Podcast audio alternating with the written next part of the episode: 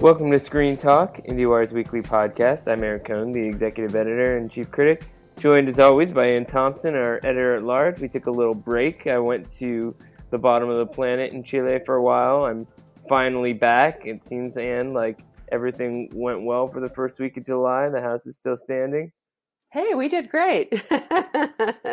but um, you got to see an eclipse. Tell me about it. Yeah, so uh, I, I, decided to uh, take Fourth of July off and and uh, save the fireworks for another time and have this really cool cultural experience and scientific experience. Really, I mean, it was I, I previewed it the last time we were talking, but there was this total solar eclipse uh, that you could only really see in the northern part of Chile or in Argentina. So we went to totality uh, in this um, coastal region of Chile, which is the desert, the clearest skies really in the world, more or less. If you've seen the documentary Nostalgia for the Light, it's kind of about that region. So the, the night is really clear.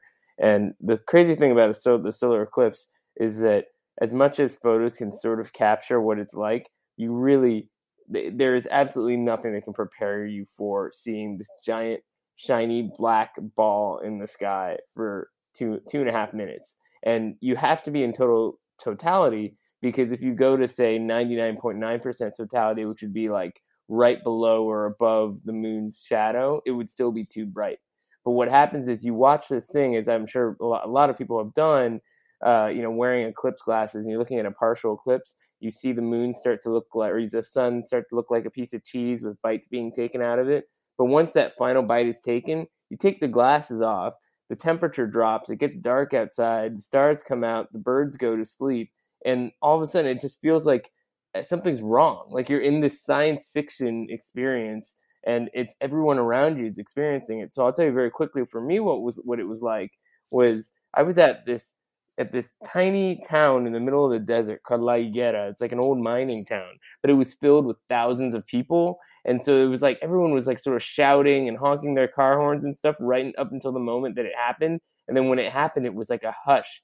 A hush came over a crowd of thousands of people, and everyone's kind of looking at the sky, not quite knowing how to process it. But then the moment it's over and the sun comes back out, it's like you're on this elevated plane, like you've just seen something that didn't exist before. And I really feel like it's important to point out, you know, this is like a part of the universe that we often take for granted. Like the night sky is like filled with all this amazing visual information that we just don't pay enough attention to. And it was just a nice opportunity. You know, we spent a lot of time in dark rooms looking at recorded images to, to kind of step out of that and look at one that was like completely natural. So that was my experience. Good for you. Um, I, it sounds wonderful. It sounds very different from whatever versions of that I've experienced, you know, over the years um, on top of rooftops and urban settings. It just doesn't sound, you know, in daylight. It just doesn't yeah. sound, you know, nearly uh, as in. It, it, makes me want to, you know, try to go to one of these things. So the next one is is in the south of Chile. It's actually in Chile again,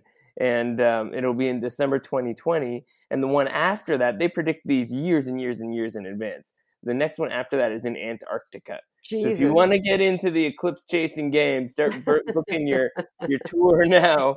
You really got a lot of the world you can check out. But it's an well, amazing culture too. Someone should make a documentary about the people who chase these things. It's like you know amateur astronomers, astrophysicists, but also just like really interesting kind of worldly people who just like to travel around, and so it's it's a nice way to meet people. But what's been so, going on in well, the uh, you? I mean, basically, what's going on over in the summer in Hollywood is not very much because um, everybody goes on vacation over over that long holiday. So I did a lot of catching up. I I ended up watching uh, for the first time.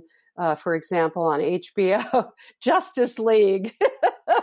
and I was like stunned by the fact that uh, this major Hollywood studio movie was released, you know, with all the money and all the, you know, extraordinary resources that they have with this character, uh, Superman, played by Henry Cavill, whose face was weirdly altered by computer graphic effects. And I was like, what the hell? Did they have a, a like, didn't, did Chris did, did did he not show up this actor and they had to like create him from the beginning from from cgi or what it turned out he had a mustache for Mission Impossible, and they had to sort of work around his mouth to take off the mustache.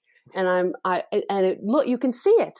It's yes, so obvious. I like how you just discovered that Justice League is a really bad movie. By the way, you you, you made it this far. I skipped to... it. I skipped it because because I didn't have to see it. But in a it's way, so you bad. do. I mean, the way that oh Hol- I was thinking about this, the way that Hollywood works, because I watched I watched Aquaman on an airplane over my neighbor's shoulder silent. This is how I watch. Well, that movies. actually sounds kind of cool. That was fun. I got it. Believe me, I got it. But and I could see that it was a you know beautifully good looking and all that stuff. But it's uh, you know there there are two major franchises dominating Hollywood, DC and Marvel. I've, I've seen all the Marvel movies, so you know whatever. Yeah, yeah I mean it's like they still the thing is there there's also the so you know the the Wonder Woman's coming up too. So yeah, this, Wonder Woman's coming up, and don't that. forget. Oh, and don't forget Joker this fall. I mean, DC has basically less been less successful in terms of world building than they have been with very specific kind of you know success stories with individual characters and so projects. they've embraced that they've embraced the idea that they have to just let the director run the show and and uh, you know they've gone back to the way they did it before um, by the way the one that was really good was was was shazam which was new line that was, was excellent okay. i was a little underwhelmed honestly it felt like a like this kind of it just was kind of silly ya quality to it that, that got kind of tedious for me after a while. The tone but, uh, worked for me, and it was it was entertaining and it, it was lively, and I thought the lead character was a new a new approach that I hadn't seen before. It was fresh. I hadn't seen that actor before. It was it it, it surprised me in a way, sort of the way Guardians of the Galaxy came out of nowhere. You know, well, I think we're in a, a different tone. Yeah, I think we're in a, in a notable transitional moment right now for superhero movies coming off of Endgame, and, and who knows what this next Marvel announcement is at Comic Con this month with their next slate of movies. We don't really know what that's going to look like. But now there that is the Chloe Zhao, right? We know that one. We know that, that there's that the Eternals. We know, even though they haven't confirmed it, they're doing some kind of Black Widow thing. But we don't know like the the plan for the next cycle. Yeah, yeah, they have and a so plan. We know they have a plan. Yeah, but it's but, interesting because I mean, they're actually going to Comic Con, whereas the rest of Disney, and as we know, Disney is the monopolistic studio behemoth Borg that's swallowing up Hollywood and dominating the box office and driving lesser mortals out of existence um, at this point. Um, and and the Lion King is the new is the new great example of this, the ultimate live action quote unquote remake. Um, but we'll get to that. They're, they're going to be showing all their stuff at D23 in August, and uh, so they're notably missing from from Comic Con, but they will do uh, a Marvel presentation for this purpose. So we'll uh, Marvel belongs at Comic Con, obviously. Yeah, yeah. I do not have to go. Thank you very much. Oh we have God. many I, others I, making the trek. say, so, somehow I've managed to avoid it so far. no, far. I went for years. I loved yeah. it, but you know, I, I like going to the New York one sometimes. I mean, I like comic book culture itself, but the the kind of marketing promotional insanity of Comic Con and the and the way in which it plays off of fan exploits the fan hysteria now is not something that I'm I'm particularly enthused about. Well, so. it's just huge in a way that makes you know it dwarfs. Think about the scale of something like South by Southwest and put it on steroids like times five. You know, and it's just on such a scale, just in terms of navigating the streets, and it's fun to look at all the cosplay, and it's it's fun to be in Hall H, but getting the passes, which reminds me, I have to get some passes for some of our people who are going down. Getting into Hall H is a is a serious hassle. I will know? gladly watch it from afar. Indeed. many different ways we can do that. So, as far as Lion King goes, um, I know that you were on a long, delayed, horrible uh, flight from hell. Um, it was um, more like four flights when you really break it down, because it was like I one flight that got canceled and then I had to spend an extra day in Santiago, which fine, cool spot. But then the next flight got like diverted to Costa Rica because it was a sick passenger, and then they lost my luggage. But I, I, in spite of all of this planning, I had two full days I was supposed to have before Lion King uh, did this big all media in New York, and and just didn't make it back in time, and they're not screening it again in New York before opening. No promo screenings or anything. Wow, so I have to go next week. There is another all media here in LA. Come on out to LA. But, yeah, okay, um, I'll hop on a plane. another plane. You may not, you know, in the end, you may not think you've missed much. I thought that Jon Favreau did an extraordinarily good job. At the same time, that he made certain decisions that I understand aesthetically when you're animating something in 2D or even a, a, you know a Pixar movie in, in CG, you you it's stylized. There's caricature. There's movement in faces, even if they're animals.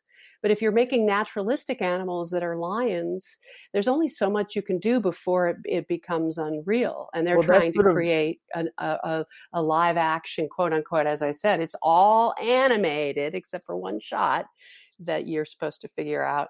Um, but but it, but it's it's really not a, a, live action movie. It really is animated with talking mouths, you know, for lions, and and it's flat sometimes. And well, the voice actors the thing, I mean, become way more important. That's what we the the fear that I was sort of talking through when we were looking at this before before you saw it and before most people saw it was how the, these marketing materials were sort of hiding what it looks like when the animals talk and and I did, you know, I edited David Ehrlich's review, and and I've, I've been enjoying reading the complex dialogue surrounding this project. Whether or not it works, I'll see it next week. But um, eh, you know, just it's a fascinating kind of cultural challenge. Should this kind of technology, the fact that you can make a movie like this, just mean that that it's it's completely a valid creative endeavor because it's very costly and the audiences do remember for the most part the original movie. So what is the actual end goal here aside from the obvious cash grab? Uh, it's uh, the know, cash I mean, grab, but it's also it's also the tech grab. So what they've done, but but the other thing that's interesting about this, and I, I dug into it a little bit in in a story that I did after attending the the premiere, because you know Disney's being a little bit coy about whether they're admitting that this is an animated film or whether they're going to submit it as an animated. My understanding is they're not submitting it as an animated. Why? Why film. would they? It doesn't sound like it would have a chance, right? No, and and and that's because the people in the actual animated animation and shorts branch would would be in, mainly threatened or uh, disapproving uh, of this because in their it is animation this is what i find fascinating about this is that the entire um, movie making apparatus has been moving the aesthetics of it, the actual delivery of it. If you look at a Marvel movie, if you look at Justice League or any, you know, why was I even questioning the CG nature of, of a character? It's because they make CG characters now. They make entire movies that are actually visual effects. And um, and most, you know, the the great percentage of the movies that you watch, it's not as obvious as it was in Jon Favreau's Jungle Book, which had one live action character and everything else was animated. So the Lion King is sort of the natural, you know, successor to that. It's it's it's the movies you watch every day that are animated. And and and yet those worlds are separated by the Academy and other awards bodies. You know, what's going to be in the the Lion King will be in the running in the Annies in that in I mean, that I race the animated race. Like, is it is it purely just is, is it enough of a technological marvel to justify this exercise? Like if you have this technology, why not do something completely fresh and exciting and different or call it the Lion King and make the Lion King in a totally new way? Just based on what I'm reading because obviously I haven't seen it. No, you're not wrong. It's it's, it's very so similar and very cautious. Actually. Why? Why do that? I mean, I thought Ehrlich's at the same time though. Ehrlich isn't yeah. giving the movie enough credit for what it actually pulled. Eh, It is a perfectly entertaining movie that is is Favreau managed to do something very very difficult that could have gone very wrong. And and the singing is fun and the you believe it and you're in the world. It's it doesn't pull you out. It's it's perfectly fine. It's just that it's not very creatively um, exciting. Yeah. I mean that's just that's what what i find so peculiar about all this like the with the muscle of disney involved these remakes don't seem to be hitting that level of you know creative intelligence that say you know drives a Pixar movie to success. And you're putting so much time and effort into making this thing happen, and I know you can make money on it. You're bringing smart filmmakers into into the party. I don't know. It just seems like there's another step here that needs to happen as this tech advances. Well, if you great. looked at right, if you looked at Jungle Book, for example, that was very, very, very different from from the original animated Jungle Book. It was more an adaptation of the Kipling darker novel. yeah, yeah, and it wasn't. You know, it's very, very it, exciting in every way. I thought, but anyway, so so let's go back. let's go. So, bad. Yeah, but the other point is that is that Disney Animation didn't make this movie. Disney Disney Live Action made it. Disney Animation isn't submitting it to the animation uh, category of the Oscars. It's going to be live action that submits it for for visual effects. And the one Oscar, two Oscars it might get are the Elton John original song and the Beyonce original song. And Beyonce's in the movie so that she could deliver that original song, and she's not that good as a voice actress, in my humble opinion. and neither was Chris, uh, neither was Glover. Uh, they were flat, you know. Well, that's too bad. I mean, it's you know, I wouldn't expect that of Beyonce because it's not like that's what she usually does. But it's it's unfortunate that that's how how things played out. And Don Glover is you know he's such an interesting guy to figure out. It seems like he's best when he has the most control over his material. You know, he is an I agree. essentially. I agree with that. So, well, I know so those were commercial. Those were very commercial decisions that they yeah. made at the expense yeah. of, I think, of, of the film itself. So well, it'll make a gajillion dollars probably anyway. I mean, it's not the Rotten Tomato score ain't great right now, but it's it's tracking pretty well, right? So we'll see next week. You know how it'll how do it great. It's opening but, well um, in China already. It's going to be. I'm not worrying about how this is going to do. Well, I'm not worrying about how Disney's going to do in general. Uh, Guy Lodge, nobody needs to worry about Disney. no, Guy Lodge wrote a very good piece in the Guardian, which I recommend about why we should be worried about Disney yeah, eating everything and, and, and destroying cinema. I mean, come on. Like, and Netflix is no longer looking like the mighty behemoth that we should all be worrying mm-hmm. about as honest, as they're being competed with by yeah. I mean, they else. lost. The, it's it's pretty significant, but not surprising that Netflix lost Friends and The Office. And it's it's what the, studios should have been doing all this time. They just gave Netflix a head start, you know. Yeah, but I, I think on some level, it's what could be a future for Netflix. It's not. I mean, I'm sure that they, this very deep pocketed and, and, shrewd company has many plans in place. Is that it could actually be an interesting, almost like specialty division within the streaming wars, and that its original content could be really good and stand out because of that in a way. I wonder time. if they're going to pursue that.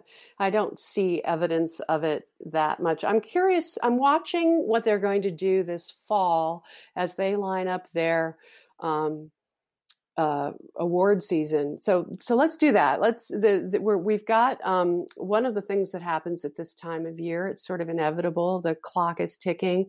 Um, we've made our plans to go to Telluride. Some people are going to Venice because they like that festival. Some people are going to Toronto because they can get more done in a short amount of, of time. And and and some people are waiting for New York. But we're gonna we're gonna be uh, looking to see what the opening night in Venice is going to be, and I'm I'm going to say that I think the Pope is going to show in Venice, which is the Fernando Meirelles movie with Anthony Hopkins.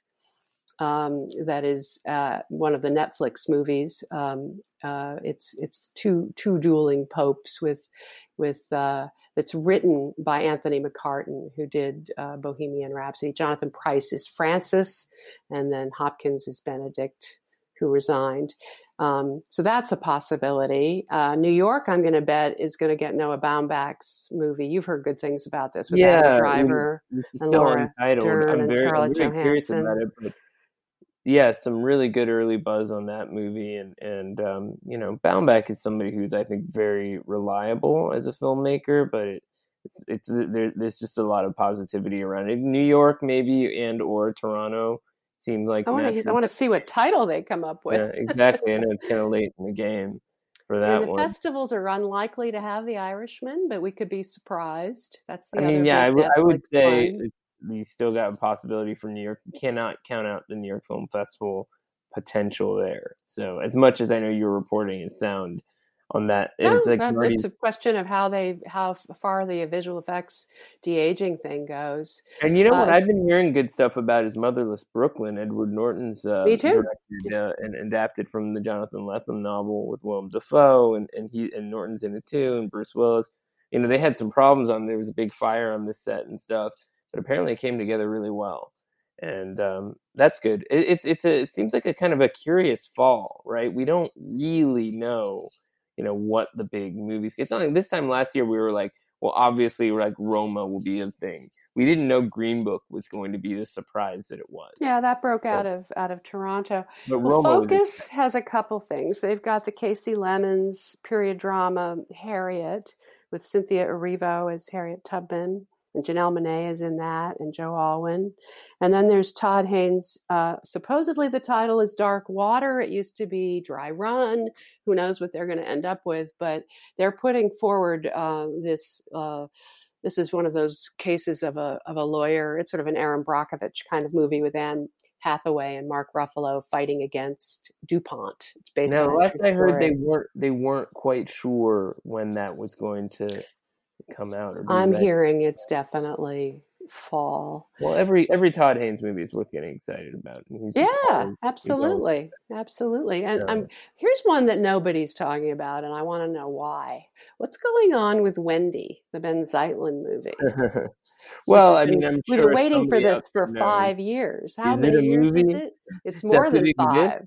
I mean, it's almost seven. like it's in tune with the kind of. Uh, you know, whimsical, magical realism of Ben Zeitlin's last movie, Beast of the Southern Wild, that like Wendy would be sort of this this mystical thing we don't totally know that much about, or and, and when it will ever see the light of day. I don't. I mean, there, I'm sure there's more to this story, but you know, this is a, obviously a filmmaker who is very exacting in his approach with a very particular kind of vision and it doesn't sound like it's an easy movie to get right it's also a bigger movie you know, attached to a studio that was, I believe, absorbed by a bigger studio in the process that this movie Searchlight. was being made.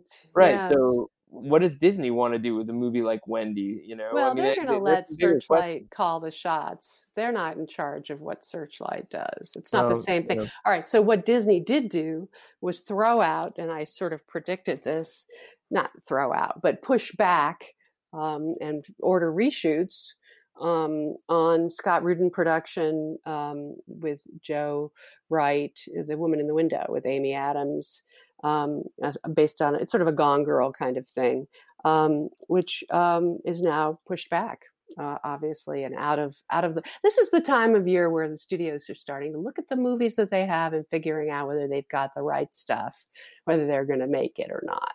This is why it was kind of hilarious to me that uh, Sonic the Hedgehog was originally supposed to open in November. I was like, what are you guys doing? That movie is obviously something that you dump in the first quarter of 2020. So Which one? Sonic the Hedgehog. Oh, please. yeah, yeah, yeah. It's like funny to me. But Ad Astra has been pushed back to the fall, yeah. So we'll see well, how that. I'm, I'm not assuming that's an Oscar contender. It's really hard to tell. Is. I don't know. I mean, James Gray is that is a kind of film that he has never been in a, quite an Oscar film. Never. That's because he doesn't make movies that are really, you know, they, they don't they don't have traction with an audience usually. every time, though. I mean, it's like I I, I don't know. I'm, I'm he stays really resolutely in the art house realm. Yeah, no, it's true, but this is a much bigger movie, and and it, it is true that like a lot of these auteuristic types tend to have their sci-fi masterpiece that they really want to make. I mean, Claire Denis finally did it with with High Life, but you know, this is a movie with Brad Pitt and Tommy Lee Jones, and it has a lot of effects, and it's it sounds like a, a tricky one to pull off. But at the same time, I don't know. People seem to respond positively to the trailer and stuff, so you know, anything could happen in that respect. I mean, we'll see if it gets a festival slot or not. That could be an indicator of something. We don't really well, know what. Searchlight also has the Hidden World, which um, played at at Cannes. The the it is it is the most beautiful World War II movie, and even if if people don't believe in Terrence Malick anymore, I have had my faith restored, um, and I think Searchlight will have to you know mount a a real campaign to get people to recognize what what he's accomplished here. Yeah, so there's a, a fair amount of stuff that we've already seen that could be a, a contender in the fall, especially when we start looking at the fall and it's like not really clear you know what these big movies could be that just sort of materialize. I mean, The Farewell is opening this weekend. We've talked about this movie. That came out of Sundance, and I've been hoping that it would yeah. get good traction all this time. Absolutely. It didn't win anything at Sundance, but it got a big deal with A24, and you know, obviously the media around this movie is really, really positive. Not just the reviews, but the story of the film itself. You know, Lulu Wang is this great breakout character. It's Awkwafina doing her her first really serious dramatic performance. It's a Asian American story that a lot of people can relate to, and a family story that a lot of people can uh, you know sort of access emotionally. But it's going to need to be this kind of steady build thing. So I, I assume it'll do pretty well this weekend. The question is, as it expands, is it going to become a bigger and bigger movie that people just keep talking about? Because that could really play into its favor in a season like this. By the so, way, the Terrence Malick is called A Hidden Life not not a hidden world. Eh, life world. It's all kind of in the same, you know, ephemeral Malicky kind of arena. you know. So the fall festival should bring back another Sundance movie, The Report, which Amazon Studios is releasing, and they're high on it. They're going to be pushing it hard with Adam Driver, and um, a very great performance by Annette Bening as Dianne Feinstein. It's based on a true story, also very kind of uh, all the president's men reveal on CIA tactics. Um, it's and, it should do well. And, It'll, and but it's getting a, a, a fast play kind of Netflixy uh, release. Yeah, and we still don't really know what the situation is with Greta Gerwig's Little Women, except that it's probably you know it's probably good. It's, it's not like, going to be in the festivals, but yeah, it's a December movie. That's why. Yeah, I hear it's great. I can't wait to see this. It's, it's it seems like it'll be a commercial movie. Absolutely. You know, people will want to go see Little Women, and she's a good filmmaker. It's just a question of you know what what's the profile of this movie going to be when it comes out in December, and you know how is it going to be seen in relation to the other movies and, and all that kind of stuff. I, so I actually kind of I, I'm assuming this is going to be a very anticipated and high profile movie. Along, I mean, on the mainstream side of the ledger, you have A Beautiful Day in the Neighborhood, the Tom Hanks movie from Marielle Heller, based, you know, about Mr. Rogers again. And you've got, at the end of the year, you've got the Tom Hooper movie, you know, but as far as the as far and for you know fair and balanced the jay roach movie but as far as the festivals are concerned um, well, they'll bring back the Lighthouse from Cannes. I suspect. Yes, I they'll bring back the Almodovar from Cannes as well. Yep. Yeah, I mean that's already getting like I was in, when I was in Chile. That movie as uh, Dolor y Gloria was already in theaters, the Almodovar film, and everybody was loving it. You know, like there's already so much enthusiasm for that movie, so you can't discount that sort of thing showing up back in theaters and, and what sort of a profile it's going to have. I'm also really curious about Jojo Rabbit, the uh, Taika Waititi movie. Yes, uh, we may end up seeing that in uh, the fall festivals. I, I, hope so because he's a great filmmaker. You know, I've I've enjoyed his stuff going back to like Eagle versus Shark and Boy and stuff, and obviously his profile exploded with his Marvel association. But like, and what we do in the shadows to some degree. But but this seems like really like a, a return to what he's great at, just kind of like singular, edgy kind of humor. And you know, him, with him playing Hitler, it's like if anybody's going to walk that line and and walk right up to that line and maybe cross it and make people a little uncomfortable with the comedy, I think he's the kind of guy who would know how to pull that off. So I'm I'm pretty excited about that one. And um, you know, we'll see we'll see exactly how it lands in the fall. And I guess the, the only real news of, of note uh, as, as it pertains to any of the stuff that broke while I was away was that the Academy expanded a bit as it does this time of year. They added what 800 some odd new members. Do we think that that's any any of that's going to change the uh, profile or identity of the of various voting blocks this season? Well, um, what they did was to invite fewer people than they did last year, which is they invited like 800 people instead of more than that. Um, and they uh, they ended up with a 50-50 parity on the people they invited so that there were 50% women among the people that they invited but the percentages of the women went up, and the percentages of people of color stayed about the same, which was 16%. Um, so my interpretation of that is that they're running out of more uh, uh people to invite in that category, which is interesting. Um, they're going to keep looking. They're going to keep digging for, for good people. Yeah, and they're inviting lots of people from overseas. They were inviting a lot, and this uh, speaks to our previous conversation. Uh, the big numbers came from the VFX branch and the animation and shorts branch, which is a, a sign of how many of those people are working on all those movies that we see every week. So, um, it's a it's you know they're the next uh, thing that's coming up soon is the election of the president because uh, John Bailey is leaving. So uh, is it going to be David Rubin? Laura again.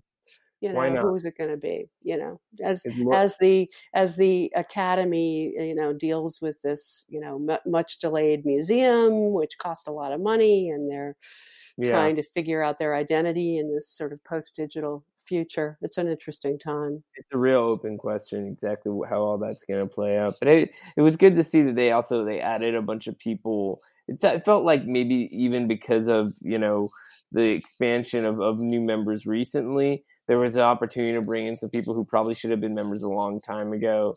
You know, there were filmmaker types like Andrew Haigh or Jennifer Kent or people like that, and people from Sundance. But uh, you know, Richard Abramowitz, Richard yes.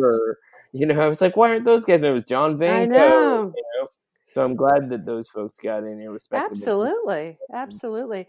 Well, the other thing that's going on this summer is that um, a lot of docs are coming out you know so that the the way that the year works is they they introduce a whole bunch of docs really good high quality docs at sundance and then they come back over the course of the year uh, into theaters for a brief run before uh, showing up on some other platform somewhere else and uh, last night i went to see the great hack from Jehane Noujaim and Kamir uh, Karim Amer, and um, and they're the ones who brought you the the square.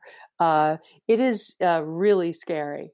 It is yeah, so it's, scary. How Cambridge Analytica basically hijacked the election. I mean, you know. not ours, not only ours, but how they got to that. All how they it, how they went and did it with lots of other countries first, and uh, really tipped it. Found that core group of people who hadn't decided yet and using all the data that they could get from Facebook, uh, they could figure out how to reach them and how to target them, and totally did it with with our election with Trump, with uh, you know crooked mm-hmm. Hillary and all that stuff. Yeah, it's I mean, I made there. the point when I when I first uh, when I first uh, dealt with this movie at Sundance, although I know it was a different cut, was that it's kind of funny very different apparently. It's, yeah, it's a Netflix movie, so it's like it's all about like these secret ways in which you know uh, codes and algorithms are kind of controlling our world and being subjected to that on Netflix. So, uh, hopefully, it's recommending this movie to the right people who need a wake up call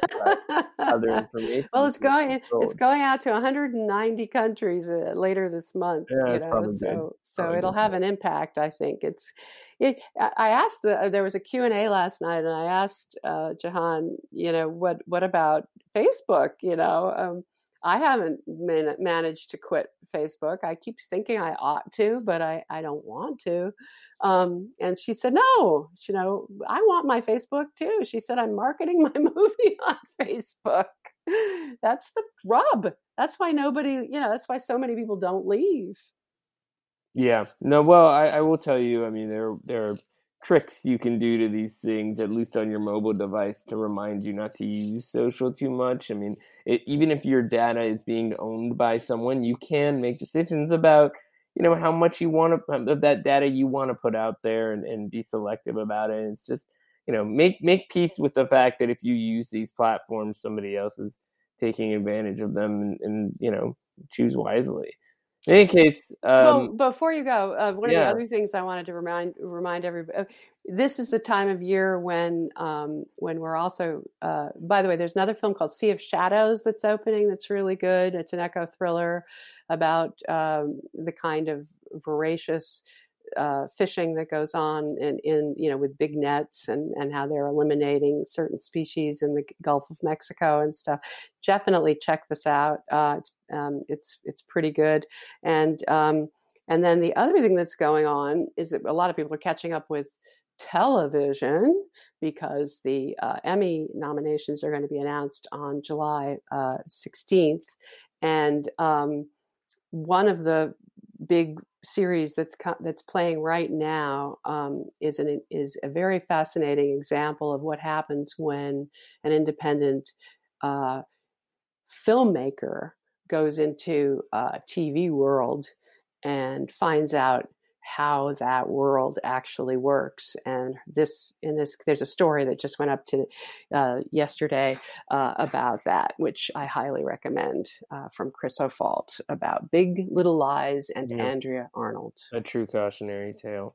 So next week, uh, I'll do my best to go see Lion King and uh, finally uh, dig a little bit deeper on that one, and um, we can you know, look ahead to if the. There's any depth to be had. Yeah, yeah. I'll, I'll, have some thoughts. I can promise you that much. and then, um, you know, we'll have the Toronto stuff to, to look ahead to as well. So more to come, and talk to you soon. Welcome back, Eric. Thank you.